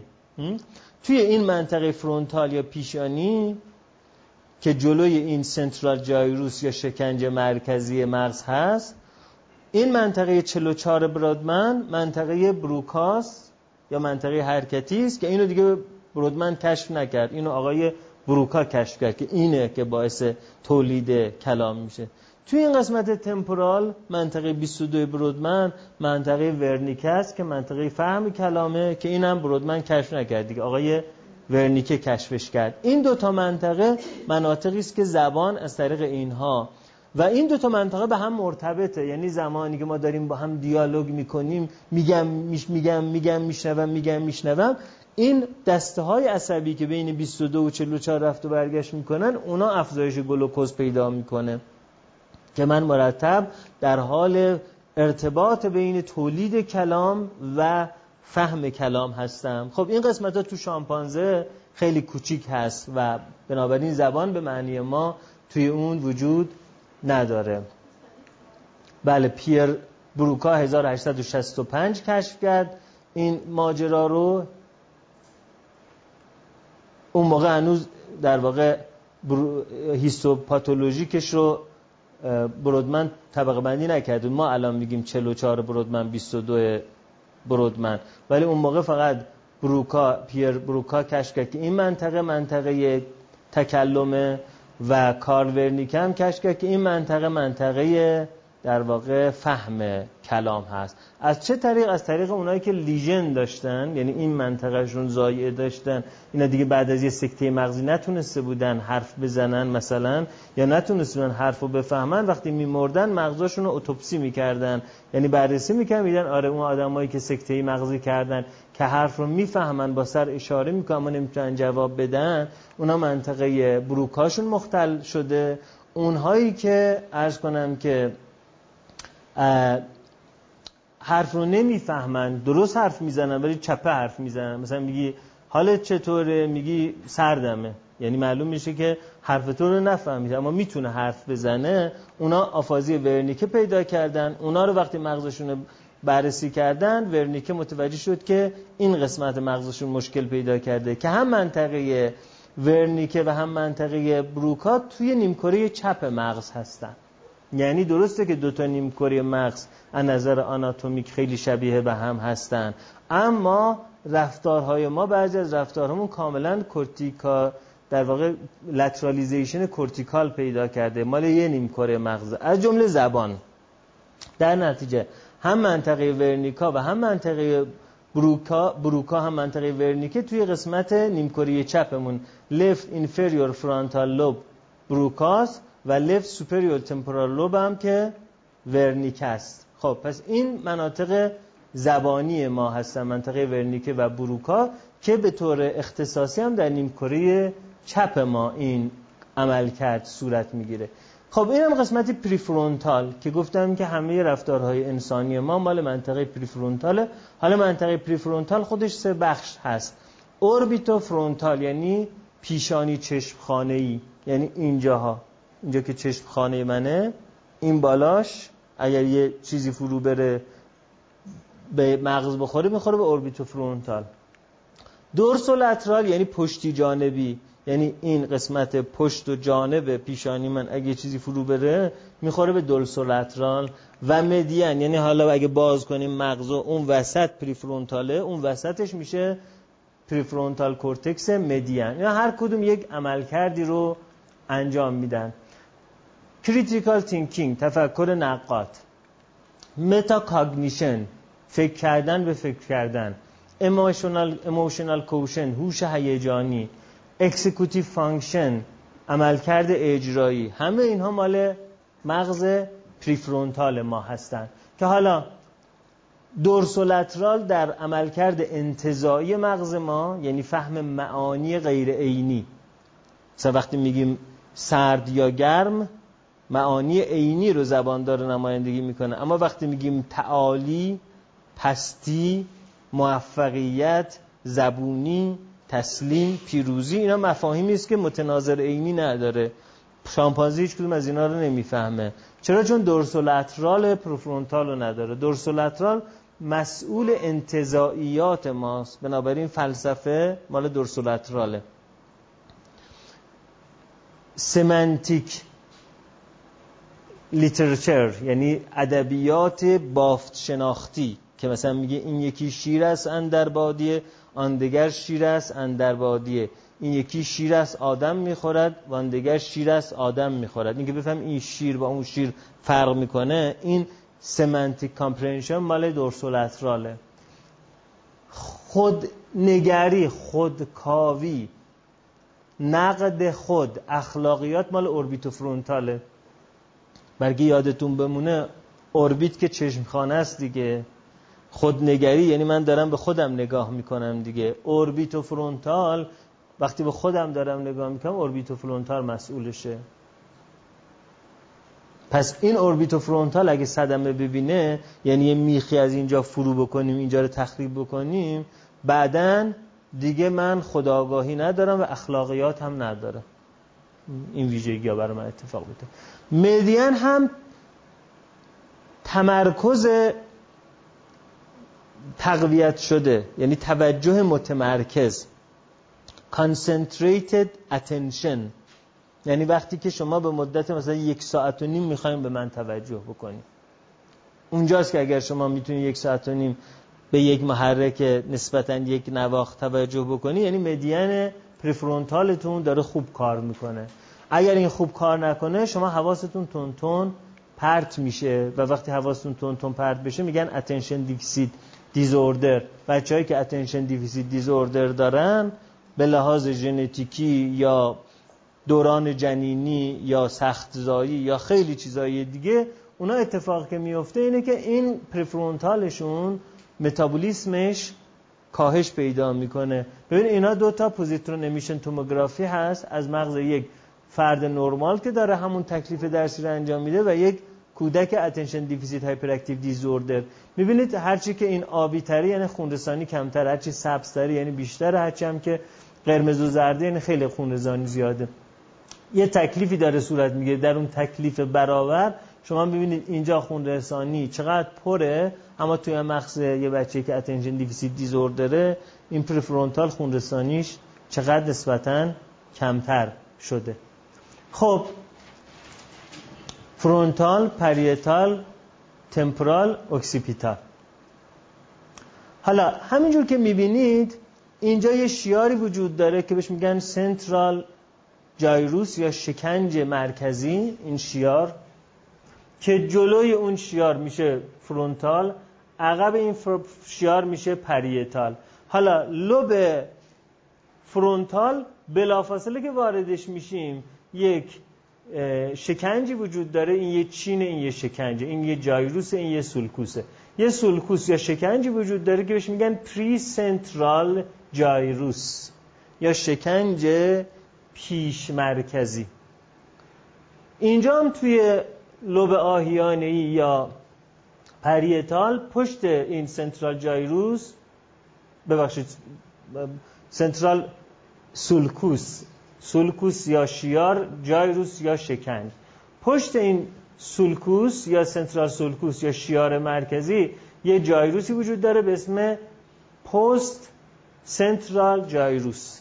این ناحیه اول حسی هست این ناحیه اول حرکتی است.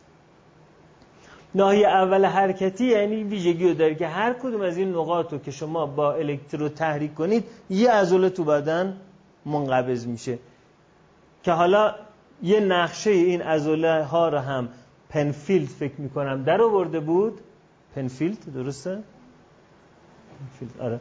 یه نقشهش رو در آورده بود که هر کدوم از اینا کجا رو تحریک می‌کنه. همینجور که می‌بینید هرچی یه جایی عضلاتش بیشتر به کار گرفته بشه منطقه بیشتری از کورتکس اون رو در بر می‌گیره. بنابراین مثلا ممکنه که این ساق ببخشید ساعد ما کمتر از لب و دهنمون مثلا فعالیت بکنه. توی کورتکس اونجایی که زیاد فعالیت می‌کنه همونکلوسش یا نقشه آدمک بهش میگن همونکلوس یا آدمک. آدمکش نقشش وسیعتر میشه. اما اگر یه آدمی با ساعد مرتب داره تمرین می‌کنه حالا این قسمت توش بزرگتر میشه.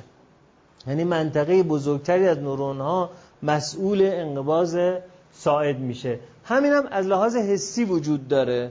یعنی یه جاهایی که حس زیادی داره مثلا فرض کنید که زبون نسبت به سطحی که داره حسش خیلی بزرگ هست. نسبت به مثلا فرض بکنید که چه می‌دونم مثلا لای انگشتا مثلا. این خیلی بیشتر در حال تحریک شدنه. باز این همونکلوسش بزرگتره از اون نقطه خاص. هرچی که فعالیت ها متفاوت میشه شما می‌بینید که این همونکلوسه بزرگ یا کوچیک میشه. اینجا رو هر جاش شما تحریک کنید حس تحریک شدن یه جایی در اندام می‌کنید. یعنی یه نفر دستاش اصلا هیچ چیزی با دستاش تماس پیدا نمی‌کنه. اما این نقطه در کورتکس پست سنترال آهیانی وقتی تحریک میشه اون احساس می‌کنه که دستاش داره تحریک میشه. همینطور هم وقتی این نقطه رو شما اینجا تحریک کنید عضلات دستش شروع می‌کنه به منقبض شدن. در نتیجه اینجا یه تناظر نقطه به نقطه ای بین محیط و مرکز وجود داره. درست؟ یه ذره پیش برم ممکن سوالتون جواب داده بشه خب. بله دو نیم کره. بله دو طرف متقارن. این, به اون ور این به اون ور. یعنی اگر که شما توی سمت راست بیاین بیاین سمت چپ. الان اینجا سمت چپ این مغز رو می‌بینید. توی سمت چپ مغز دارید اینجا رو تحریک می‌کنید. دست راست این آدم منقبض میشه. سمت راستش منقبض کنین دست چپش منقبض میشه. کنترلاترال. این اتفاق. حالا این منطقه قرمزه که در واقع شکنج پریسنتراله که منطقه اولیه حرکتی هست منطقه چهار برودمنه. چسبیده به همین یک منطقه است به اسم منطقه شیش برودمن. این منطقه شیش برودمن حالا یک کار خیلی جالبی می‌کنه. این منطقه شیش برودمن متوجه این میشه که شما وقتی می‌خواین سرتون مثلا بخارونین باید یه عضله اینجا منقبض بشه یه عضله اینجا منقبض بشه یه عضله اینجا منقبض بشه یه عضله اینجا منقبض بشه. این منطقه متوجه میشه که خاروندن نیاز به انقباض 6 تا عضله و شلی 4 تا عضله باید بشه. حالا اینجا یه منطقه وجود داره به منطقه خاروندن. حالا وقتی که شما می‌خواین بخارونین دیگه لازم نیست که در یه سطح وسیعی شما اراده بکنید. شما همین که تصمیم می‌گیرید اینجاتون رو بخارونین همین تصمیمه بلافاصله یه کلیشه ای داره. کلیشه یه وقتی که ایشان می‌خواهند پشت گردنشان را بخارانند. این دکمه که فعال میشه تمام مناطقی که اینجا باید سفت کنه و مناطقی که باید شل بکنه مدیریت میشه. یعنی یک نقطه 15 تا نقطه رو مدیریت می‌کنه. این باعث این میشه که شما سرعت بین تصمیم و اقدام براتون رخ بده. پس منطقه چهار برودمن هر نقطهش ازوله رو منقبض می‌کنه اگه شما تحریک کنید. اما منطقه شیش برودمن رو اگر شما تحریک الکتریکی کنین یه رفتار پیچیده بروز می‌کنه. مثلا یه نقطهش تحریک می‌کنن می‌بینن طرف اینجوری اینجوری می‌کنه.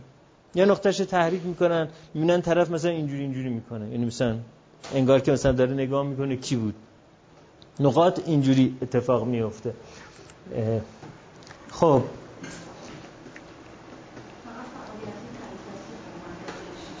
بله؟ حرکتی بله. بله دیگه این کلا frontal حرکت مال اینجاست.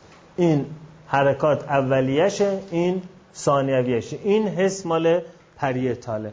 خب بنابراین منطقه premotor cortex میاد رفتارهای پیچیده ای رو ایجاد می‌کنه.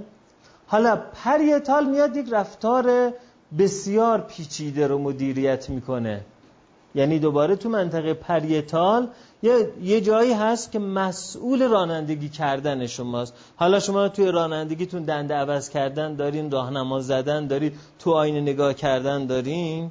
وقتی شروع می‌کنید شما رانندگی رو به عنوان یه package یاد گرفت یاد بگیرین حالا یه پکیجی در مغز شما در پریتال فعالیت می‌کنه که یک الگوی تحت اون الگوی رانندگی رو در ادراک خودش داره که حالا اون باز با منطقه فرونتال وقتی می‌خواد تبدیل به حرکت بشه با منطقه شیش فرونتال ارتباط برقرار می‌کنه. اون با چهار ارتباط برقرار می‌کنه. پس یه اتفاق اینجا میفته بعد یه اتفاق اینجا میفته. حالا وقتی که شما رانندگی رو انقدر خوب یاد می‌گیرید که در حال رانندگی دیگه به رانندگی فکر نمی کنید دارید موزیک گوش می‌کنید یه چیزی هم می‌خورید و به رانندگی اصلا فکر نمی کنید اون وقت این فعالیت پیچیده تحویل medial یا قسمت میانی temporal میشه. که اون که میگن کار نیکو کردن از پر کردن یا انگلیسیش practice makes پرفکت این اتفاق اون موقع میفته یعنی زمانی شما می‌تونید بگید یه نفر راننده شد که این پکیج حرکتی با بقیه پکیج های مرتبطش بیاد توی پوستریور پاریتال یه منطقه تشکیل بده بعد بیاد نهایتا تحویل تمپورال مدیال تمپولار کورتکس بشه و در نتیجه اون زمان که این اتفاق بیفته اون وقتی که کل رانندگی یه منطقه کوچیک در مغز شما داره. این هیچ تلاش آگاهی دیگه بر اون لازم نیست. بنابراین می‌بینید وقتی میگیم یک کاری رو مغز می‌کنه در واقع در یه سطح میگین این قسمت مرسول حرکاته. آره موقعی که شما یه انقباض ازولانی دارین اینه. ولی وقتی یه حرکت پیچیده ازولانی دارید اینه. وقتی این حرکت پیچیده ازولانی در یک پکیج قرار می‌گیره میاد توی پریتال وقتی این تبدیل میشه به یک مهارت میاد توی مدین تمپورال قرار می‌گیره. خب. بله بله بله یعنی اون موقعی که طرف داره پیانو می‌زنه و به مدعوین هم خوش آمد میگه اون موقع دیگه پیانو زدن تحویل تمپورالش شده. اما اون موقعی که خوب پیانو می‌زنه ولی باید حواسش به این نوت باشه. اون موقع توی پریتالش هست. در نتیجه اینجوری است که در واقع قسمت از مغز هی میره تخصصی تر و تخصصی تر یک کاری رو انجام میده. یه قسمت هایی متناظر یک به یک با محیط بیرون یه قسمت هایی هست که متناظر یک به یک نیست بلکه پکیج رو مدیریت می‌کنه. حالا شما بله؟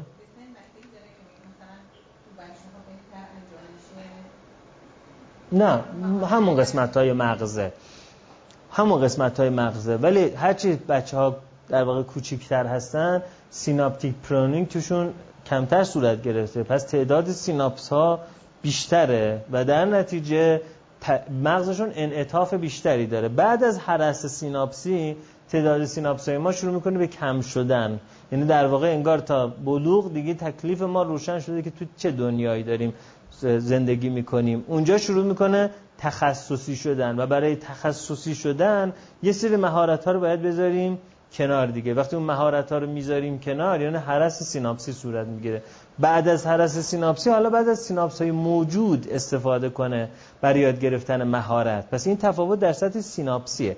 اما در سطح گروس آناتومی یعنی اینکه بگید این ماجرا توی تمپورال هست آیا توی مسنها یه جای دیگه است توی نوجوانا یه جای دیگه است؟ نه این مال تمپوراله. خب آپراکسیا. حالا به سه تا اختلال بپردازیم. آپراکسیا. پراکسیس یعنی عمل کردن. آپراکسیا یعنی ناتوانی عمل بله.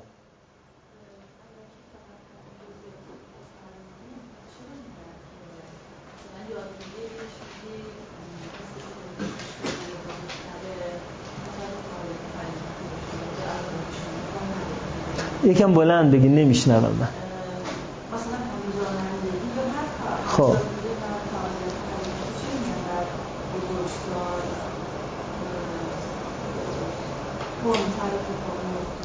در بزرگسالی کندتر اتفاق میفته خب همینه دیگه.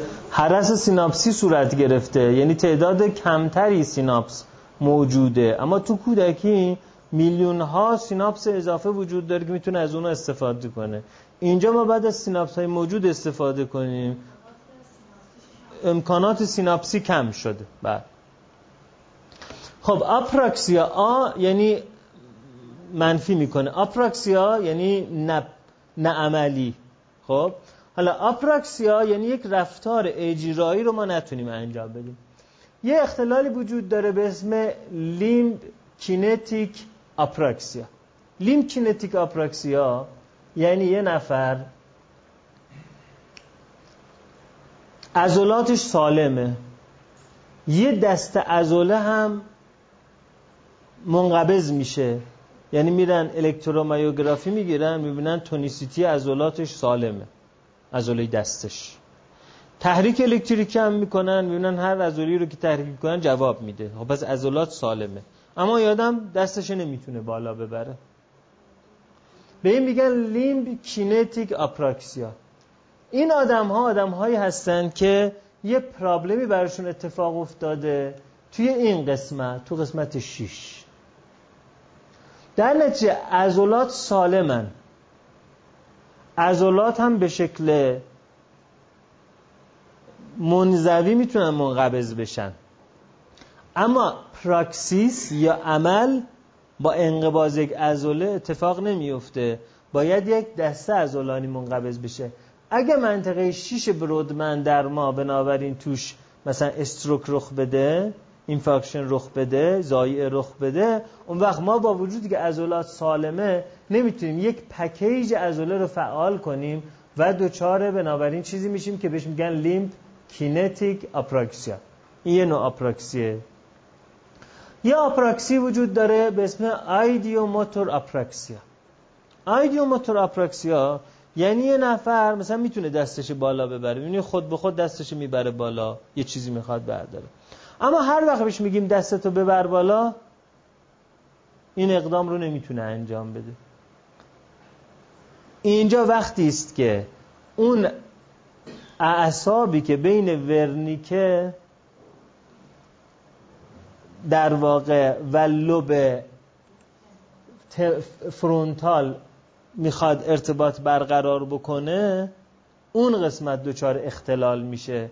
در نتیجه دستورات رو نمی‌تونه بفهمه. می‌تونه یه رفتار رو انجام بده اما با دستور نمی‌تونه انجام بده. چون رابط های عصبی که بین ورنیکه و قسمت های حرکتی می‌خواد ارتباط برقرار کنه دچار مشکل میشه. آره آره.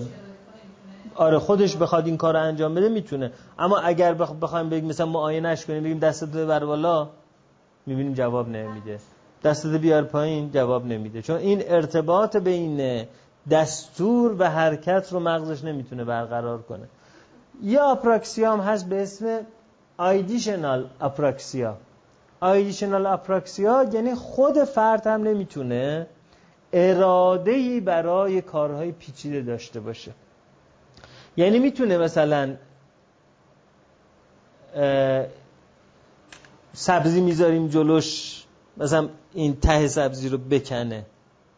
اما اینکه سبزی رو ور داره تهش بکنه.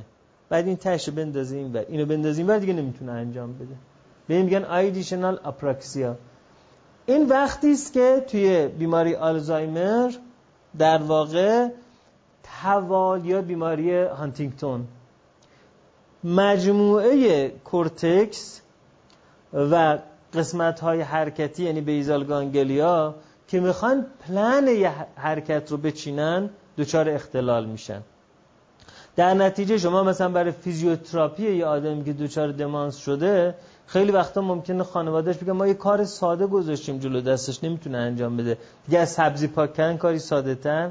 سبزی پاک کردن آره حرکتش ساده. ولی اینکه ما بدونیم از کجا سبزی رو برداریم بکشیم. تشه بندازیم کجا سرش بذاریم کجا بعد دوباره دستون رو کجا ببریم. این یک مجموعه از رفتاره که وقتی که بیماری آلزایمر یا هانتینگتون یکی می‌گیره اون وقت این executive function یا عملکرد اجرایی نمی‌تونه داشته باشه که حرکات جداگانه رو با هم دیگه سرهم بکنه و میکس بکنه. در نتیجه ممکنه بتونه دستش ببره بالا. اما اینکه این مجموعه یک کاری رو انجام بده مثل لباس رو تو کمد آویزون کردن شما میگن که خب که سالمه دستش می‌بره بالا دستش میاره پایین. لباس تو کمد آویزون کردن که بیشتر از این کار نمی‌بره. این نشون میده که نه مجموعه توالی حرکات نیاز به یک مغز سالم در یه سطح فراتر از فقط قسمت های حرکتی داره. خب بحث lateralization یا دو طرف شدن نیمکره ها یعنی هر نیمکره عملکردی رو داشته باشه که نیمکره دیگه نمی‌تونه اون رو انجام بده. یکی از اون بخش ها در ارتباط با زبان هست که ورنیکه و بروکا در نیمکره چپ یا نیمکره قالب حالا اینجوری بگیم تو نیمکره قالب مستقر هستن. بنابراین زبان مال نیمکره قالب هست که در بیشتر آدم ها نیمکره قالب نیمکره چپ هست. اما همه آدم ها نه. 90 درصد آدم ها راست هستن 10 درصد چپ دستن تو 90 درصدی که راست هستن 99 درصد در واقع نیمکره قالب نیمکره چپ هست. تو اون 10 درصدی که چپ دستن هم 67 درصد باز نیمکره قالب اینه. بنابراین وقتی میگیم نیمکره قالب لزوما این نیست که شما بگید من چپ دستم پس این وریه. نه. توی راست دستا که 90 درصد جمعیت هستن 99 درصد چون نیمکره قالب نیمکره چپه توی راست دست ها چپ دست ها که 67 درصد جمعیتن هم باز که 10 درصد جمعیتن هم باز 67 درصدشون نیمکره قالبشون نیمکره چپه. حالا زبان مال نیمکره قالبه و در نتیجه ورنیکه و کورساکوف از اون قسمت های ورنیکه و بروکا ببخشید ورنیکه و بروکا از اون قسمت هایی هستند که به صورت تخصصی تو نیمکره چپ مستقر هست. خب حالا از زبان بگذریم. عملکرد بینایی رو بخوایم بررسی کنیم. عملکرد بینایی مال اکسیپیتاله درسته؟ ولی وقتی میگن عملکرد بینایی مال اکسیپیتاله خیلی با ساده سازی شده داریم به ماجرا نگاه می‌کنیم. آره وقتی که یک پرتو نور به رتین یه نفر میتابه واکنش بلافاصله ای که دیده میشه توی functional MRI مثلا توی لوب occipital یا لوب پس سری هست که اینجا قرمز اینجا سبزه این اولین واکنشه. یا وقتی که یک صوت وارد گوش میشه اولین واکنش توی auditory cortex یا کورتکس شنوایی که توی temporal هست شما میبینیدش. اما این فقط اولین مواجهه هست که بهش میگم perception یا ادراک. اما فهم کامل که بهش میگن apperception یا اندریافت اصلا به یه منطقه مربوط نمیشه. حالا می‌خوام ببینم بینایی قسمت های پیچیدش رو ببینید. بله اولین واکنش یا perception توی لوب پس سریست اما اگر بخوایم بفهمیم که آن چیزی که تصویرش تو occipital رسم شده یعنی pattern electrical ش تو occipital رسم شده چیست؟ این چیستی مال inferior temporal cortex ه یعنی اصلا دیگه ماجرا اینجا نمیمونه. باید بیاد اینجا inferior temporal cortex از اینجا occipital بیاد به اینجا تا ما بفهمیم این چیه. اگه بخوایم بفهمیم کجاست باید بیاد posterior parietal cortex. یعنی تا ما بخوایم بفهمیم این چیزی که دیدیم چیه و کجا هست حالا لوب تمپورال هم درگیر میشه لوب پاریتال هم درگیر میشه. حالا اینکه بخوایم بفهمیم چیه وقتی بخوایم بفهمیم که چهره آدمه سمت چپ درگیر میشه. یعنی وقتی فهمیدیم آدمه سمت چپ درگیره. اگه اشکال پیچیده مثل اشکال هندسی باشه مثل ساختمان باشه سمت راست درگیر میشه. یعنی حتی توی نوع تصویری که ما داریم می‌بینیم سمت چپ و راست وظایفشون فرق می‌کنه. اینکه بخوایم بفهمیم کجا هست رو باز posterior parietal cortex باید درک بکنه. حالا اونی که کجا هست رو کلیاتش که بخوایم درک بکنیم سمت راست درک می‌کنه. از جمله اینکه سمت راست ما قرار گرفت یا سمت چپمون قرار گرفته رو سمت راست درک می‌کنه. اینکه با دقت بخوایم ارزیابی کنیم نسبت های زوایاش رو نسبت به همدیگه این رو نیمکره چپ درکش می‌کنه. حالا بنابراین شما می‌بینید توی مغز یه جای اختصاصی مال شناخت چهره هاست. که کارش اینه که آشنا غیر آشنا رو باید تشخیص بده. پس شما که مقابل من قرار می‌گیرید در کسری از ثانیه یه تحریک نوری میره توی رتین من. در کسری از ثانیه تحریک نوری توی رتین تبدیل به تحریک الکتریکی میشه.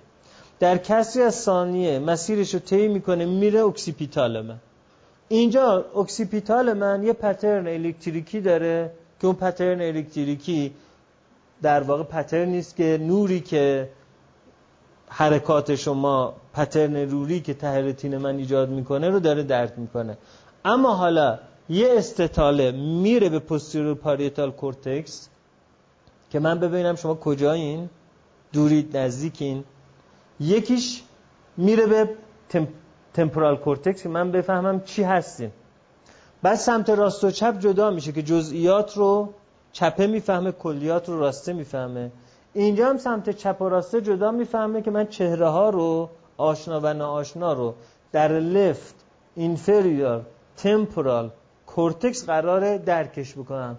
بنابراین می‌بینید یه آدمی همه چیزش سالمه اما یه پرابلم پیدا می‌کنه که آشنا و غیر آشنا رو نمی‌تونه درست تشخیص بده از هم. شما میگه آخه چطور میشه که همه چیزش سالم باشه بعد آشنا و غیر آشنا رو نتونه درک بکنه؟ برای که این یک جایی داره به اسم left inferior temporal cortex که چشمش سالمه occipital ش سالمه همه چیزش سالمه اما آشنا غیر آشنا رو نمی‌تونه بفهمه. اینجاست که شما در روان پزشکی مثلا یه سندروم هایی دارید که سندروم ناتوانی در تشخیص دادن آشنا غیر آشناست که بهش میگن misidentification delusion یعنی هزیان های در واقع identification یعنی هویت. misidentification یعنی سوء هویت. یعنی سندروم هایی که هویت رو درست تشخیص نمیده. بعضی از اونها اینجوری است که یه آدم آشنا رو می‌بینه فکر می‌کنه غریب است.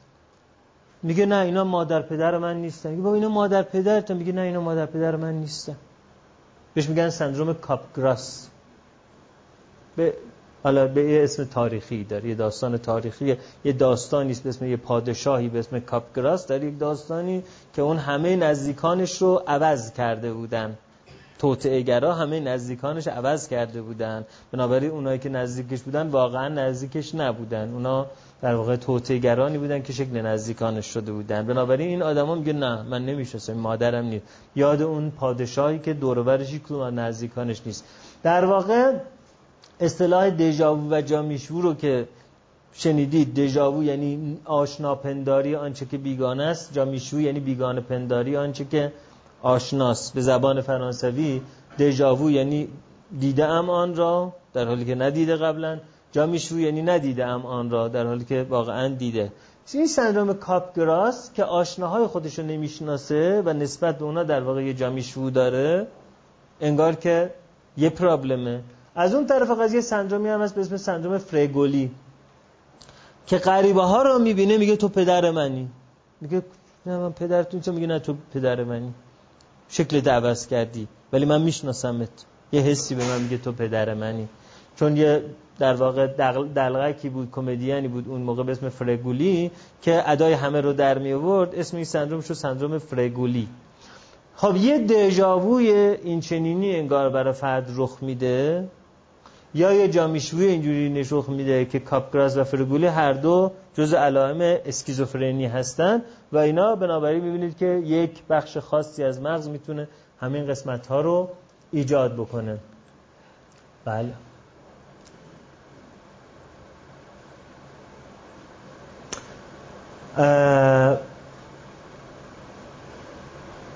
اینم توی در واقع سمت چپه. left inferior temporal cortex. این اتفاق میفته حالا پردازش بویایی باز توی مثلا قسمت right اتفاق میفته تو قسمت راست و frontal lobe اتفاق میفته یعنی پردازش ها هر کدوم یه جای خاصی در مغز داره در یه سمت خاصی از مغز.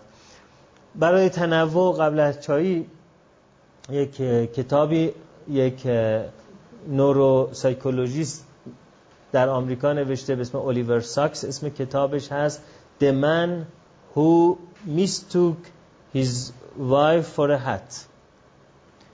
به فارسی هم ترجمه شده. مردی که زنش را با کلاه اشتباه می گرفت آره نشر قطره با اسم بانوی بی بدن منتشرش کرده. این نشر دیگه که الان اسمش یادم نیست اینجا آرمش هست به اسم مردی که زنش را با کلاه اشتباه می‌گیره منتشرش کرده. خب داستان داستان این کتاب همش داستان اختلالات نوروسایکولوژیکه. که یه پدیده های پیچیده ای که برای آدمی که نشناسدشون انقدر عجیب و غریبه که انگار که شما دارین داستان علمی تخیلی می‌خونید. ولی الیور ساکس واقعا کیس های واقعی رو توش گزارش کرده. یکی از اونها مردی هست که چهره زنش رو از دیگران نمی‌تونه بشناسه. حالا زنش نه اینکه بقیه رو می‌شناسه یعنی آشنا رو از غیر آشنا نمی‌تونه بشناسه. با خودش قرار گذاشته برای اینکه زنش رو بشناسه کلاه زنش رو. وقتی زنش بیمارستان میمده ایادتش کلاه زنش رو قرار گذاشته. صدای زنش رو میشناخته. اما وقتی زنش ساکت بوده دیگه نمی‌تونسته بشناسدش. کلاه زنش رو با خودش قرار گذاشته بوده. بعد زنش کلاهش آویزون کرده به چوب لباسی رفته دیدن این داره با کلاه حرف می‌زنه. بعد اسم این شده مردی که زنش را با کلاه اشتباه می‌گرفت. یعنی یعنی دیگه نمی‌تونه اونو بشناسه. کلاه رو به عنوان اون گرفته. حالا این خیلی هنرمندان رو جلد مجله کتاب انگلیسیش اون نقاش اون نقاش معروف که یه پیپ کشیده زیرش نوشته. این یک پیپ نیست رو برعکسش یک کلاه گذاشته زیرش می‌رسه این زن من است. مثلا به زبان فرانسه فکر می‌کنم. این زن من است ولی در واقع داستان داستان کسی که inferior temporal cortex ش در سمت چپ دچار مشکل شده باشه. خب posterior parietal cortex هم که راجع به کجایی ها قرار داره که چپ و راستش هم جزئیات و کلیات رو در واقع مد نظر قرار می‌دید. بله. Contour perspective right, right left orientation مال سمت راست پاریتاله و دیتیل تزئینات پیچیدگی ها اینها مال سمت چپ هست. خب یه اختلال خاصی وجود داره به اسم لفت نگلکت سیندروم که کسانی که در سمت راست مغزشون یک سی ای داشتن توی یه درصدی از اونا 13 تا 80 درصد دیدن دوچاری اختلالی شدن سمت چپ رو دیگه نگلکت می‌کنن. مثلا غذاش و سمت چپ بشخابش رو انگار نمی‌بینه نمی‌خوره. صورتش شیو می‌کنه سمت راست رو شیو می‌کنه سمت چپ رو شیو نمی‌کنه. لباسش رو میپوشه آستین سمت راستش رو میپوشه آستین سمت چپش نمیپوشه. پاچه سمت راستش رو میپوشه پاچه سمت چپ. اصلا کلا نصف بدن خودش رو نگلکت می‌کنه و نصف چیزایی که تو میدان بینایی هست. بنابراین وقتی که به این آدما میگن نقاشی کن شما ببینید سمت چپ نقاشی ها رو کلا نمی‌کشه. وقتی کپی کرده. وقتی خودش گفتن یه آدم بکشم چشم سمت راستشو نکشیده یا چشم سمت چپش نکشیده یا سمت چپ صورت اونو نکشیده که میشه چشم راستش و سمت چپ اینو نکشیده. خب این یه نمونه از این که یه جای مغز که اختلال پیدا می‌کنه چه پدیده های عجیب و غریبی می‌تونه رخ بده. بله بله بله. این فقط توی رایت لیژن دیده میشه. تو لفت لیژن دیده نمیشه. یعنی یه قسمت خاصی از مغز هست که این اختلال ایجاد می‌کنه. ولی اون ور مغز زایه مشابه آینه این رو ایجاد نمی‌کنه. خب همینطور دیدن کسانی که نیمکره راستشون زایه پیدا می‌کنن گاهی اوقات دچار حالتی میشن که denial of illness دارن. یعنی همونطور که سمت چپ بدنشون نمی‌تونن حرکت بدن ولی اصلا آگاه نیستن که فلج سمت چپ داره. یعنی همونطور که اینجا سمت چپ میدان بینایی رو نمی‌بینه همونطور که سمت چپ بشقابش رو نمی‌بینه ببینن بعضی از این آدمایی که سمت راستشون استروک دارن ناتوانی سمت چپ خودشون رو دیگه متوجه نیست این یعنی سمت چپ بدنش فلجه اما اصلا حواسش نیست. که میگن آنوزو گنوزیا. گنوزیا یعنی شناختن. نوزو یعنی طبقه بندی و طبقه بندی و تشخیص گذاری آنوزوگنوزیا یعنی ناتوانی در تشخیص گذاری آنچه در درون خودش وجود داره. یعنی انگار که می‌خوام به جنبه روانکاویش بپردازیم که وقتی راجع به ناخودآگاهی صحبت می‌کنیم عجیبه که مگه میشه یه آدمی یه کار خودش انجام بده ناخودآگاه باشه؟ آره از دیدگاه نوروسایکیاتری می‌شود که ما نسبت به یک بخشی از خودمون حتی از بدن خودمون حتی از میدان بینایی خودمون حتی از بیماری خودمون ناآگاه باشیم. آنوزوگنوزیا بنابراین یه بخشی از مغز ما اگر درست عمل نکنه در واقع ما ممکنه که از یک بخش از انگیزه های خودمون هم آگاه نباشیم. و بگیم مگه میشه کسی نفرت داشته باشه از یک کسی ولی خودش ندونه نفرت داره؟ ممکنه کسی خشم داشته باشه خودش ندونه خشم داره. آره ما ممکنه که نسبت به هیجانات خودمون نسبت به افکار خودمون نسبت به انگیزه های خودمون ناخودآگاه باشیم. همونطور که ممکنه یه دستمون فلج باشه ولی ما اصلا از فلج اون دست خودمون آگاه نباشیم. چنین چیزایی وجود داره. اینم آنوزوگنوزیا که توی اختلالات زایعات نیمکره راست این اتفاق میفته.